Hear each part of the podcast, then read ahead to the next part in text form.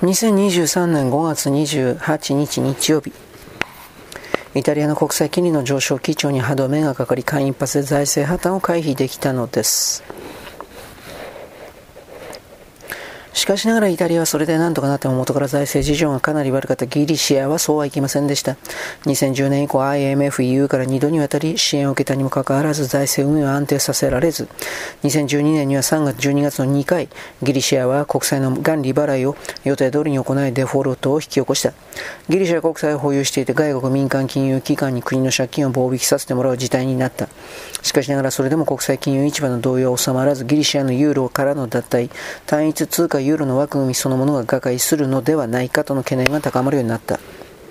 イタリアとギリシャ以外の他のユーロ圏加盟国の国債が再び売り込まれ、国際金利が再び急騰するようになったからだ。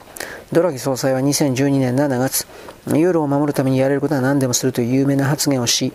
同年9月、ECB は OMT アウトライト金融取引という新たな枠組みを設定。これは加盟国が EU の定める計画に従って厳しい財政再建努力を実行する限り、どれほど市場で国債が売り込まれることになっても ECB が短期と中期の国債に限って無制限で買い入れて財政運を支えるというものだ。EU の定める財政再建計画が相当に厳しいものであるため、このプログラムの利用を実際に申請した国はなかったが、国際金融市場の動揺を抑える上での効果抜群で、その後ようやく欧州債務危機は収束に向かった。当時 ECB のバランスシートの規模の推移を見る。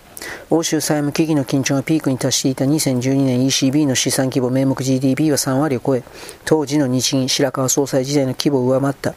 ところがその後、欧州債務危機が収束に向かうにつれ、ECB 資産規模はスルスルと縮小する。これはこれはドラギ総裁の下で ECB が民間銀行への長期資金供給による長期リファイナンシングオペ LTRO による危機対応を行ったからこそ可能になったことだ。2011年12 2月12年2月の2度にわたって実施された LTRO の適用金利は ECB の政策金利に一定の上乗せをした水準とされた。民間銀行は債務危機のただ中にあっては金利が多少高くてもとにかく流動性が必要なので ECB がいくらでも資金を供給してくれるとあれば当然資金供給を申し込むが期限が過ぎ去り通常の市場金利で自力で資金調達ができるようになれば高い金利を払って ECB からお金を借り続けるのはバカバカしくなるためみんな競うように繰り上げ返済をするようになる。その結果、このような ECB 資産規模の縮小につながる。ECB は債務危機のただ中で LTR を実施する際にも危機収束後に円滑に正常化できるようにこうした金利適用条件をあらかじめきちんと仕組んでいた。当時は海の向こうの米国では FED がまだまだ大規模な資産買い入れ LSAP を続行していた時期だ。このような時代の逆行に惑わされてしまうことなく安易に国債の買い入れを強化する道を ECB は選ばなかった。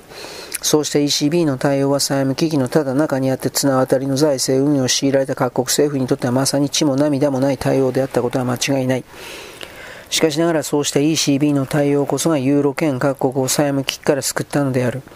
こうした懸命な ECB 政策運営は少数意見を排除したり切り捨てたりせずその指摘を受け入れながら最終的に政策運営の在り方を組み立てていく ECB の姿勢があったからこそ可能になったと言える。マイナス金利政策を先行させた背景。ECB が少数意見を尊重したからこそ可能になった政策運営例はこれだけではない。2013年に入って4年近くに及んだ欧州債務危機がようやく収束に向かい始めてほっとしたのもつかの間。ユーロ圏各国には次なる難題が降りかかった。債務危機が過ぎて経済が回復すれば物価はいい意味で上昇して当然なはずだが、実際はユーロ圏の消費者物価が伸び悩み、欧州でもこのままでは日本のような深刻なデフレになるのではないかという懸念が出てきた。その背景は債務危機の収束のために加盟各国が厳しい増税歳出削減による財政再建策を実行せざるを得なかったからだ。このような状況を重く見た ECB は2014年6月それまでの金融政策運営の視線を大きく転換決断した。欧州債務危機のただ中にあっても ECB は安易な国債の改良を踏み切らず、危機のちの早期時点で資産規模も元通りに近く縮小させていた。先々金融政策運営上困難も考えて FED 日銀のような積極的に自らのバランスシートを拡大させる政策運営を行わずいわば消極的なバランスシート政策を採用した。しかしながらユーロ圏でも消費者物価指数の伸び悩み傾向が顕著になり ECB としてもこれまで慎重に回避してきた国債などの買い入れをあくまで経済を刺激して物価の底上げにつなげる目的で活用すること活用することが選択肢の中に入れられるようになった。しかしながら ECB はそこで単純に物価を押し上げる目的で国債買い入れに踏み切ることはしなかった。その前にマイナス金利政策導入を2014年6月に先行させていた。大規模な資産外入に伴って生じる最大難点は金融緩和が必要なくなった時に中央銀行が機動的に市場金利に引き上げ誘導することが困難となりかねないことその過程で中央銀行の財務運営にも大きな負担がかかりかねないことにあるこれは欧州債務危機時から政策委員会においてドイツ勢を中心に国債の買い入れの反対の声がやまなかった主な理由の一つだ ECB としてもそうした問題があることを認めており、コンスタンシオ ECB 副総裁は、2015年2月の米国金融政策フォーラムにおいて大規模な資産買い入れによるリスク潜在的コストで次の5点を指摘。